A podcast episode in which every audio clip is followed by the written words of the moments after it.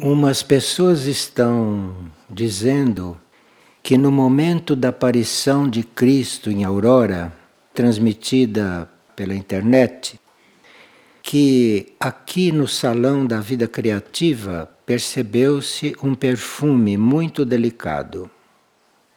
E se isso pode ter sido a presença dele aqui também. Bem, existem vários casos de hierarquias que se fazem presentes por um certo perfume. O perfume de Muriel, por exemplo, é muito conhecido de várias pessoas quando ele está presente. E o perfume da Virgem também é muito conhecido. Várias pessoas sentem o mesmo perfume. É possível sim que, apesar de Cristo ser onipresente, estar sempre presente em todos os lugares, ele está presente aqui, ele está presente lá na China, está presente na Itália, está presente nas prisões, está presente nos hospitais, no mundo inteiro, aliás, no universo inteiro. Ele está onipresente, presente em todos os lugares. Agora, quando ele quer chamar atenção em um momento especial, ele pode sim dar um sinal através de algum perfume. Não é que quando não se sente perfume ele não esteja, compreende? Ele está sempre. Mas o perfume é uma confirmação para nós. O perfume é uma forma de nós não termos como negar que Ele está sempre presente. E uma pessoa está pedindo que a gente explique o que acontece com a nossa essência crística quando fazemos a comunhão.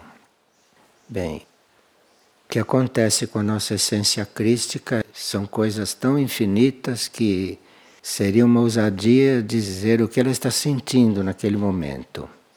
Mas eu acredito que quando nós fazemos uma verdadeira comunhão nesse ritual externo, quando esta comunhão é verdadeira, esta consciência crística se confirma como contato com a personalidade.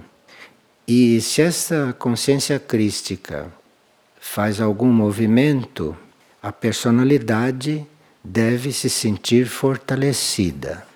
Agora, essas coisas não são padrões e cada ser deve ter a relação que lhe cabe com a própria consciência, não? Se ele a busca e se ele mantém como prioridade na vida o seu contato com ela. Porque essa essência que nós temos, esse lado essencial nosso, está sempre aí. Ele é como Cristo, está sempre aí. Sempre presente, mas nem sempre nós percebemos, porque nos distraímos. Ou melhor, porque nós temos muitas prioridades. E quem tem muitas prioridades não tem uma prioridade. Não é assim? Então, se a gente tem muitas prioridades na vida, a essência crística não, não é uma prioridade. Ela é uma prioridade entre as outras. A essência crística como prioridade é uma coisa. Agora, a gente ter várias prioridades na vida, entre elas a essência crística, como a grande maioria, isso é outra coisa. Isso dá outros resultados. Mas nessas reuniões que tem havido, em Aurora, aqui, e em, em, outros lugares do planeta também, porque esse ritual da comunhão é feito no planeta inteiro, em diferentes formas, em diferentes energias. De forma que muitas pessoas estão fazendo uma verdadeira aprendizagem sobre esse tema. E à medida que vão realizando esse ritual, na medida que vão realizando, vão aprendendo muitas coisas. E vão aprendendo também a amar alguma coisa que antes não amavam. Vão descobrir aspectos do amor em si mesmos que antes não conheciam. Tudo que diz respeito a Cristo diz respeito ao amor. ao amor impessoal, ao amor incondicional, ao amor universal, ao amor cósmico. O tema é sempre o amor. E tudo gira em torno disso, no cosmos todo. Veja, aqui enviaram um pensamento de Shiorobindo, que está naquela coletânea de pensamentos chamada Sementes Divinas, que uma vez a gente divulgou aqui, que algum de vocês deve ter cópia. Mas as sementes divinas de Shiorobindo deve haver também na internet, porque o ashram de Shiorobindo é muito operativo na divulgação dessas sementes. E aqui enviaram a seguinte: o maior teste do amor e da devoção é quando eles ardem tão intensamente na ausência como na presença. Está falando a mesma coisa. Aurobindo disse que o maior teste de amor e de devoção que nós podemos fazer sobre nós mesmos é se o amor e a devoção permanecem sempre. A gente sinta ou não a presença, percebe? Então, isso de estar buscando a presença, de precisar da presença para confirmar muitas coisas, isso são coisas para nós que somos principiantes. Mas um, um espírito adiantado não precisa sentir a presença para sentir amor e devoção por ele. Mesmo que não sinta nada, que não perceba nada, ele tem amor e devoção pela presença divina. Isto é que a gente precisa aprender com aqueles que são maduros. E não ficar percebendo se sente ou não sente isto ou aquilo. Você deve ter amor e devoção, sinta ou não sinta. Mesmo que esteja atravessando um deserto, não sinta coisa nenhuma, como há muitas almas que estão nessa situação, você deve ter amor e devoção. Não precisa sentir presença alguma para ter amor e devoção. Então aí sim você está participando dessa onipresença. São coisas que a gente precisaria hum, refletir um pouco sobre elas e se colocar em prova, não é? Se colocar em prova. Porque se para sentir amor e para sentir devoção por algo precisa sentir a presença de alguma coisa, então somos muito infantis ainda. Isso deve estar já instalado dentro de nós, isso deve estar já formado. Não precisa ser sensitivo, ser vidente, estar em uma reunião, não precisa nada disso. Você está sempre nisso. É sempre devoto, está sempre no amor, sinta ou não sinta. Isto deve ajudar aqueles que não sentem nada e que ficam assim um pouco desconfiados. Não tem que desconfiar de nada. O amor e a devoção não tem nada a ver com isso. Ou você ama e é devoto ou não é. Se for, não precisa sentir coisa alguma. E esses trabalhos grupais, esses trabalhos de união, para que se forme um canal, para que aconteça alguma coisa no plano da energia, alguma coisa que seja útil para o planeta, não? que o planeta está precisando muito. Vocês têm lido as transmissões diárias e tem percebido quanto o planeta está precisando, né? Quanto o planeta está precisando de redenção e o quanto o planeta está precisando de socorro, de ajuda. Esta é uma humanidade cega, que não tem a menor noção da sua própria situação. E isto produz uma situação bastante obscura no planeta. E aqueles que oram e aqueles que atendem a esses pedidos de oração e fazem esta oração de um ponto de vista bem impessoal, de um ponto de vista bem não egoísta, mas fazem esta oração por fazer, porque está sendo pedida, então eu vou fazer a oração. E a oração é para aquilo que for mais necessário. Eu não tenho nenhuma predileção. A minha oração é para aquilo que precisar. Então, se vocês procuram perceber essas coisas, então vocês vão ter mais amor, mais devoção, sem precisar que nada aconteça. E quando as mônadas começam a influenciar as almas, e as almas começam a olhar lá para cima, em vez de olhar aqui para baixo, as almas começam a olhar lá para cima, então a personalidade vai ficando nesta situação de uma certa segurança, sem saber por quê. Porque se já sentia a presença da alma, pode ser que não sinta mais, porque a alma está voltada lá para o que é real, né? não aqui para baixo. Então está voltada lá para o que é real. E a personalidade deve perceber isto, deve saber isto, e ela se treinou, se ela se preparou, nesses momentos ela já é amor e já é devoção, não precisa de mais nada. Aqui uma pessoa, durante uma leitura da mensagem de Cristo por Frei Elias, ela teve uma visão. E é muito importante, interessante esta visão, porque ela nos mostra o, o valor da inocência. Veja aqui. Era uma árvore muito grande, a maior árvore que eu já vi. Em seu entorno imediato havia uma proteção e eu estava ali bem debaixo dela e, portanto, sob essa proteção. Logo após eu estar sentindo esse campo, havia muitas forças de destruição ansiosas por chegar até ali e destruir tudo isto. Mas parece que não estavam conseguindo. Quando há essas forças negativas, a proteção é sempre maior. Essas forças negativas nunca predominam só predominam se a gente abre uma porta e deixa que elas entrem.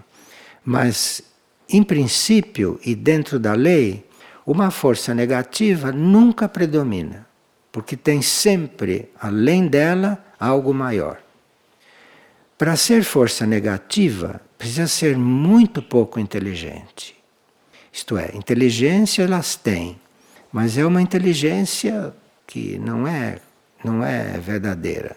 É uma inteligência aparente.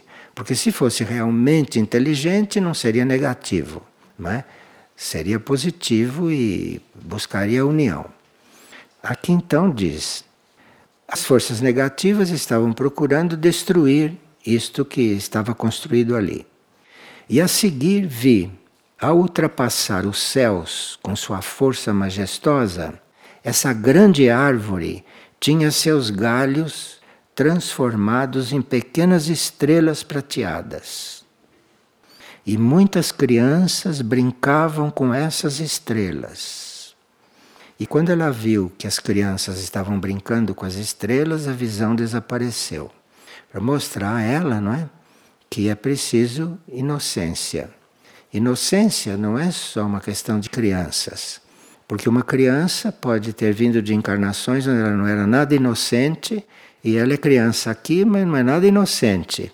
Mas há também o símbolo dessa inocência representada pelas crianças. Porque há entre as crianças aquelas que têm uma certa inocência. Então, muitas crianças brincavam com essas estrelas e aí a visão desapareceu. Então, estava querendo dizer a esta pessoa que ela valorize a inocência, não que ela busque em si mesma a inocência. Porque as estrelas estão aí. Vocês olham para o céu, elas, essas que a gente vê no céu, são símbolos, todos são símbolos daquilo que se chama consciência estelar. Consciência estelar é uma etapa que um dia quem tem consciência humana vai chegar lá. Então, consciência estelar, isto que a gente vê no céu todas as noites, quando escurece, isso que a gente vê no céu é o símbolo da consciência estelar. Para a gente ver aonde tem que chegar. Agora, enquanto a gente está à volta com esta consciência humana, fica nesta consciência humana, como uma sopa requentada. Fica aí. Então, além desta consciência humana, Existem vários níveis de consciência e para nós a consciência estelar é o auge, é a consciência divina. Está aí representada no céu. E as crianças, isto é, os mais inocentes, brincam com essas estrelas, estão em intimidade com essas estrelas. Então, esse é um sonho bem simbólico, né? que nos diz muito. Mas aqui a gente hoje tinha separado a mensagem diária do dia 18 de outubro de 2013, que vocês depois podem ir confirmar, procurar e desenvolver mais né, o que está aqui. É uma mensagem de Cristo Jesus ao Frei Elias. Uma coisa que diz aqui, muito básica e fundamental para nós neste momento, é que neste tempo de purificação e de renúncia, eu os chamo a refazer vossos votos comigo.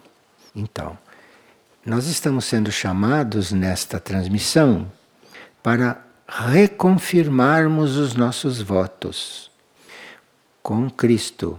Cristo quer dizer a essência do universo todo, não é? Então, reconfirmar estes votos. E por que será que ele está pedindo isto? Para seres que já fizeram esses votos. Porque os votos têm que estar sempre sendo reconfirmados. Sempre. Não acreditem que por vocês terem feito os votos 10, 20 vezes, que não precisam reconfirmar. Porque as outras forças que circulam os nossos corpos, essas forças não são inteligentes, mas são muito hábeis. São hábeis e sabem como fazer para a gente esquecer que fez um voto. E vocês têm prática disso, não? Porque essas forças circulam em nós todos e vocês devem ter momentos em que esqueceram, não é? Que fizeram certos votos. A gente faz voto de silêncio e fala como um gramofone. A gente faz voto de castidade e pensa não sei em quê. A gente faz vários votos, mas se não refaz toda hora, esses votos vão sendo esquecidos, vão sendo preteridos. Bom, eu estou dizendo isto com essa segurança porque está escrito aqui, não é? Em este tempo de purificação e de renúncia, eu os chamo a refazer vossos votos comigo. Todos terão sempre um espaço de luz no meu coração. Mas para que a minha tarefa se cumpra, os meus soldados, em verdade, deverão estar definidos. Definidos não quer dizer que fez um voto. Pois o, o voto, primeiro, é um, é um batismo, depois vem outros votos. Depois você tem que refazer, refazer, refazer. Aí você vai se definindo. Então, todos terão sempre um espaço de luz no meu coração. Mas para que a minha tarefa se cumpra, os meus soldados em verdade deverão estar definidos. E assim, segundo o grau da entrega, eu os chamarei para tarefas maiores ou para tarefas menores. Então está claro, não? A gente se entrega, faz os votos, já sabe que se não refizer aquilo, aquilo vai apagando. Agora, segundo grau da nossa entrega será a tarefa, maior ou menor. Tarefa para todos, todos. Não, não falta tarefas. Agora, as tarefas são segundo o grau da nossa entrega. Se for uma entrega verdadeira, é uma tarefa. Se for uma entrega mais ou menos, é outra tarefa. Tarefa tem sempre. Mas, segundo o grau da entrega, aí Cristo diz que a tarefa dele, como Cristo, só estará cumprida quando todos nós estivermos realmente num certo grau de votos e de entrega. Então veja, o fato de nós não estarmos cumprindo esse fato não permite que ele se cumpra. Porque ele só estará cumprido quando não tiver mais ninguém para salvar. Imagina. Quando vai ser isto, não? Porque nós não temos ideia de quantas almas existem. E enquanto houver uma alma que não está salva, ele não sente cumprida a sua tarefa. Veja diante do que estamos. E aqui ele diz: Estou aqui no silêncio, meditando sobre vossas vidas e meditando sobre o que vai acontecer daqui a pouco. Eu os convido a assumir os votos. O voto que tenha feito, pequeno, grande, o voto que fez. Eu os convido a assumir os votos de uma maneira humilde e simples. Que cada um, segundo sua definição diante de mim, se coloque no grau do serviço que lhe cabe. Porque os meus olhos misericordiosos sempre os mirarão com amor e compaixão. Isto é, a gente não deve temer, nem deve não ser humilde de não se colocar no grau de serviço que pode fazer. Isto você não fazer o que deve porque quer fazer uma coisa maior, isto chama-se orgulho e chama-se ignorância. Não está pedindo nada demais para ninguém. Ele está pedindo que cada um assuma e cumpra a tarefa que lhe cabe. Isso de não assumir a tarefa que lhe cabe, de não fazer a tarefa que lhe cabe, porque gostaria de fazer coisa mais importante, coisa maior, gostaria de salvar o mundo. Nenhum de nós vai salvar o mundo. Então, trata-se de cumprir a tarefa que está na sua frente para ser cumprida. O resto não é sua tarefa. Não queira fazer mais do que aquilo porque você não seria capaz. A tarefa que está na sua frente é aquela sob medida para a sua capacidade, para a sua energia e para a sua consciência. Nenhuma tarefa é cansativa, nenhuma tarefa é exigente. A tarefa é o que é para nós.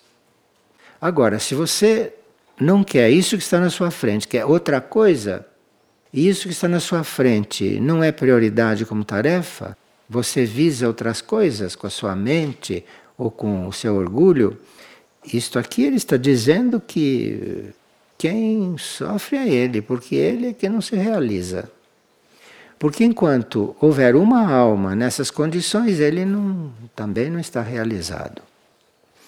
Esta mensagem ela é um pouquinho oculta, não, porque não é isto que está escrito aqui. Aqui está escrito uma coisa que a gente vê que nas entrelinhas está isso.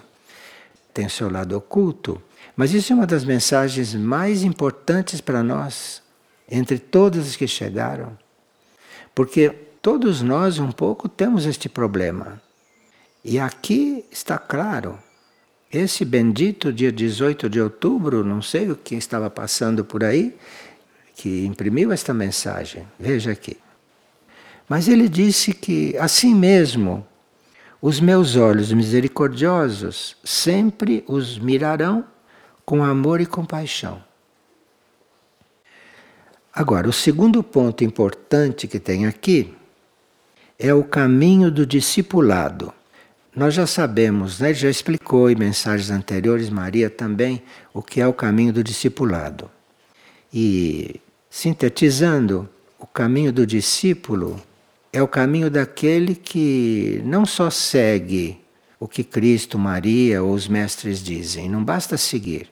Precisa seguir e ser. Isto que é um discípulo. Só seguir, qualquer aluno que queira passar de ano segue. Qualquer aluno que queira nota boa segue. E fica com a consciência tranquila, porque tem uma consciência pequenininha assim, então fica tranquilo só porque segue. Mas não basta seguir, precisa seguir e ser. Ser e difundir. E difundir com a própria vida, difundir com o próprio ser. Então, o caminho do discipulado, que é isso, não? É cumprir, viver aquilo que diz que segue. Então, o caminho do discipulado nesses tempos é só para os que se animem a morrer todos os dias para si. Você vê, a gente nunca está morto completamente. Todos os dias tem que estar morrendo. É como aquela outra coisa. Todos os dias você tem que fazendo votos. Você pensa que fez o voto, mas não fez. Você pensa que morreu para si, mas não morreu. Fazer voto e morrer para si é uma coisa permanente.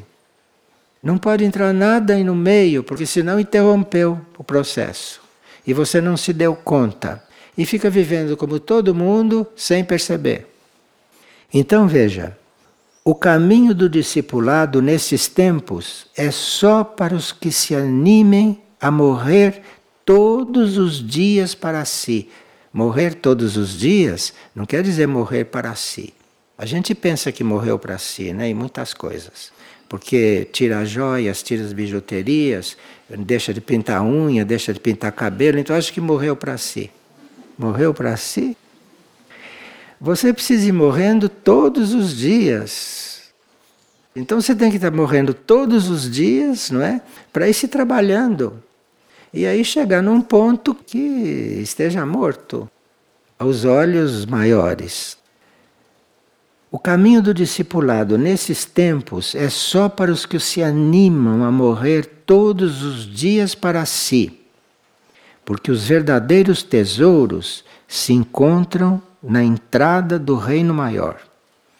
Enfim, ele aqui está explicando por que você deve morrer para si. Porque você é um tesourinho, é um tesourinho pequeno. O tesouro maior não é você. Você precisa morrer para isso, para finalmente estar tá diante do tesouro maior. O tesouro maior ninguém pode explicar o que é. Nem ele explica, nem ele diz que tesouro é esse. Ele só fala que os verdadeiros tesouros se encontram na entrada do reino maior. Reino maior para nós é outra dimensão, não é uma dimensão que não é esta.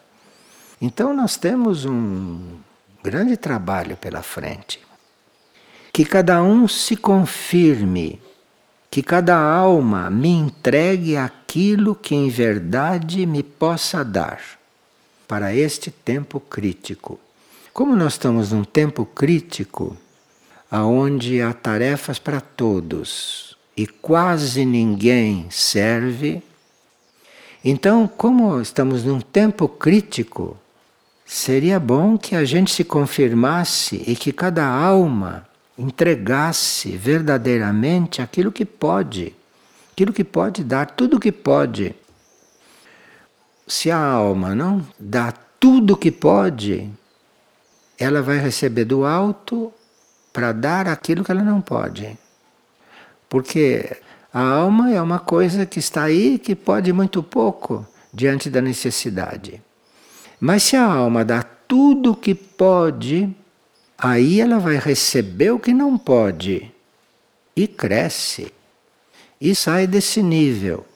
Agora, tudo começa no nosso nível de consciência, na nossa compreensão, tudo começa é quando a gente está disposto a morrer para si e nunca acha que está morto. E tem que toda hora estar morrendo, morrendo, morrendo, morrendo. Um dia vai chegar em alguma, em alguma situação real. Mas pensa que está morto, mas não está. Então tem que morrer todos os dias. Parece inacreditável que a gente mereça uma mensagem tão adiantada. Isto não é mensagem que se dê para quem está no curso primário. Isto é uma mensagem para quem já tem um pouco de consciência, um pouco, não?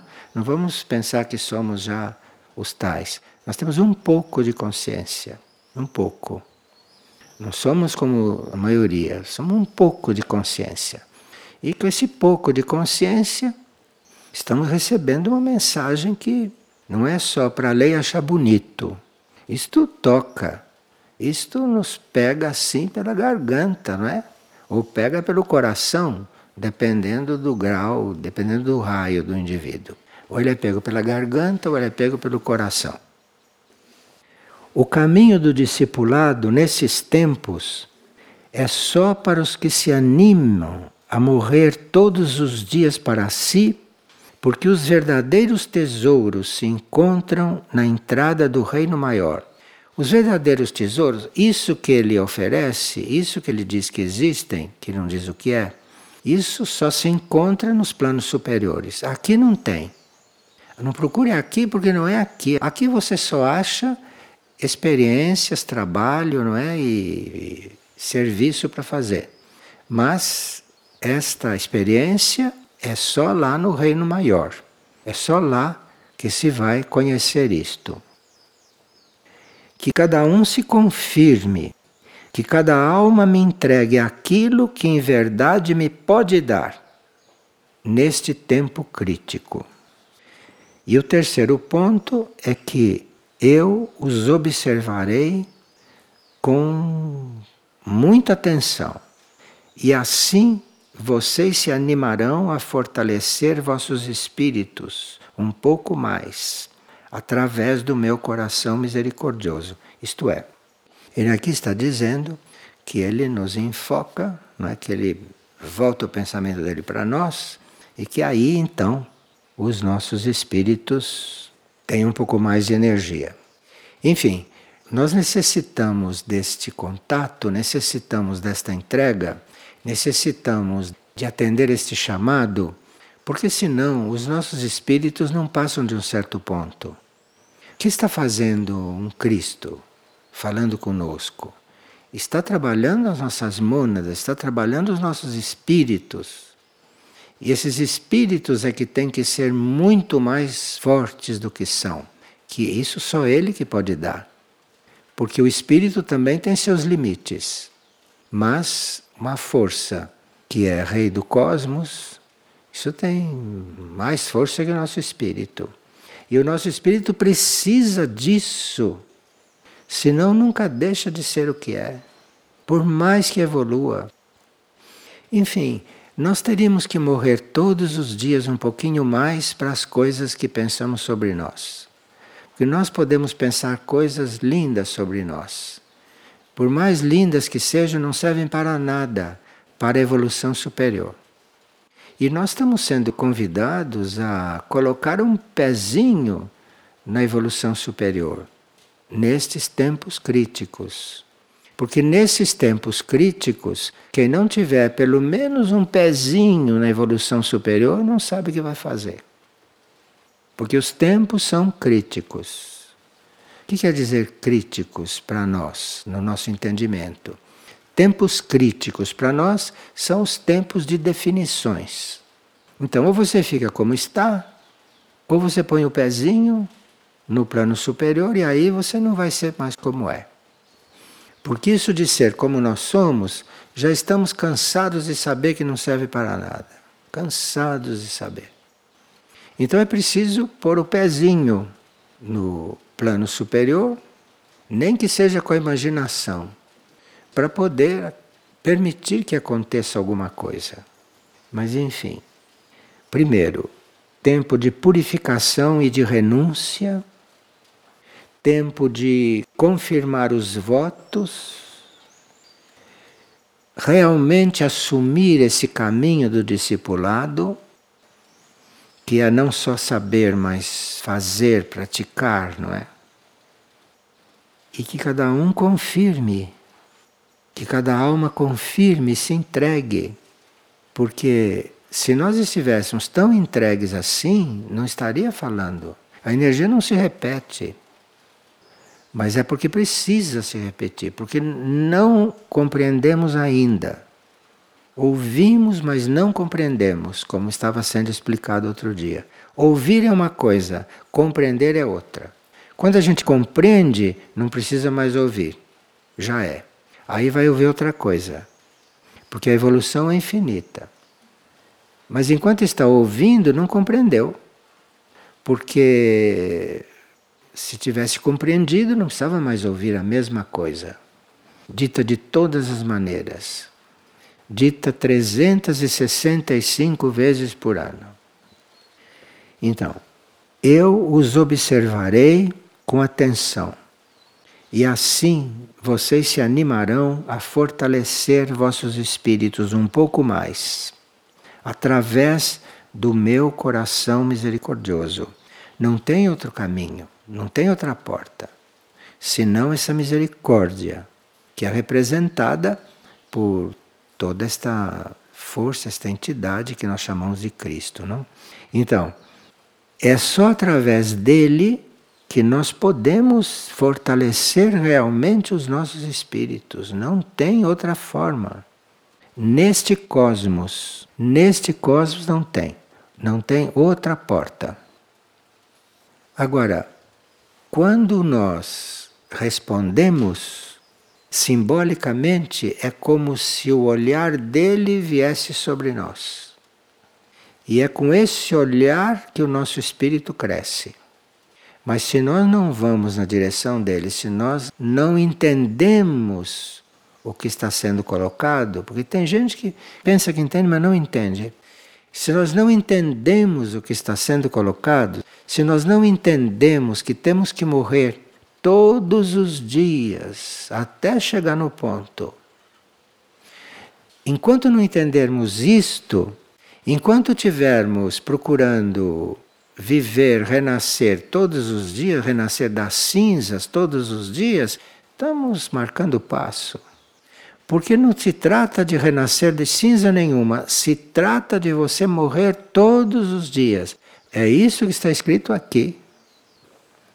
Então tem esses três pontos e vocês são convidados então a irem buscar 18 de outubro de 2013. E numa próxima oportunidade, nós vamos estudar dia 20 de outubro, que aí é outra cena que se abre diante de nós. Dia 20 de outubro ele fala sobre a caridade. Nós precisamos estar um pouco mais treinados em caridade. Isso vamos estudar na próxima vez. Mas vocês, se aceitam essa, essa sugestão, vão se debruçar sobre este dia 18 de outubro de 2013, procurando extrair daqui o máximo que puderem, porque tem muitas coisas aqui nas entrelinhas que a gente só vai percebendo à medida que vai se doando, à medida que a gente vai se doando aquilo que entende. Então entende uma coisa, se doe aquilo. Procure ser aquilo, aí vai vendo outra. E esse dia 18 é realmente um grande depósito de coisas sublimes e de estados novos para nós, tá bom? E o pensamento de Padre Pio, que foi publicado hoje, dia 6 de novembro, é o seguinte: Ao primeiro sinal de tentação, desvie dela seu pensamento e recorra prontamente a Deus. A gente ouviu tudo isso, né? O primeiro sinal de que quer tirar sua mente disso para você não dar um passo, então o primeiro sinal de tentação, desvie da tentação seu pensamento e recorra prontamente a Deus. Quer dizer, cada vez que vem esta ideia de, de não ouvir, ou de duvidar, ou de criticar, Tire esse pensamento e põe o pensamento logo naquilo que está no mais alto, que Padre Pio chamava de Deus. Você põe no ponto mais alto, naquilo que é a fonte de toda a vida. Põe o pensamento lá. Não permita que uma força desvie o seu pensamento de onde você já percebeu alguma coisa. Antes que seu pensamento saia dali, você jogue fora a força que está te tentando, ele usa a palavra tentação, e se ponha a olhar lá, para o mais alto. Rápido, rápido, direto. Obrigado então a todos.